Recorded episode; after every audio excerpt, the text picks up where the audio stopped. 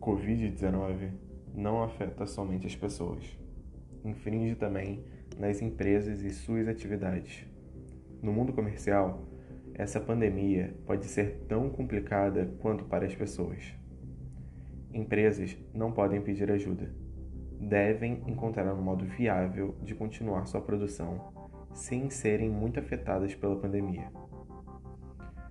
O que é complicado pela paralisação parcial ou total de sua mão de obra de trabalho, a ausência de seus produtos ou matérias-primas, o constante aumento do dólar, a diminuição dos índices de compras, o colapso na bolsa de valores. Isso tudo influencia direto na economia do país e também em suas empresas, podendo gerar redução de renda e caixa. Com isso, a empresa não pode parar seu funcionamento. Porém, a saúde dos seus funcionários é a prioridade nessa situação e eles devem se expor o mínimo possível pela chance de contágio. E a melhor ferramenta para as empresas é a internet. E é por meio dela que a empresa manterá seu funcionamento. É necessário a implementação do home office para seus funcionários assim continuarão trabalhando direto de casa. E é essencial fazer o reagendamento de viagens de negócios.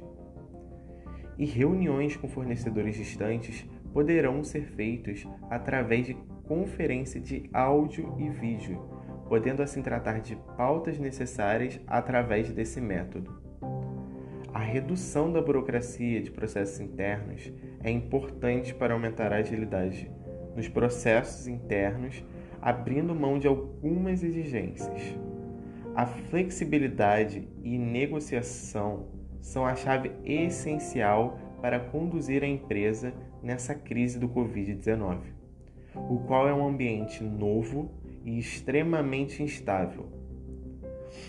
Conscientize, ampare, flexibilize tome as precauções necessárias e assim mantendo seus funcionários em casa, respeitando o isolamento social e a empresa funcionando de forma parcial, podemos passar por essa fase e manter as empresas abertas, evitando uma crise econômica mais grave pós-pandemia. Se cuidem e respeitem o isolamento para diminuir o número de contágios e assim sobreviveremos a essa crise pandêmica.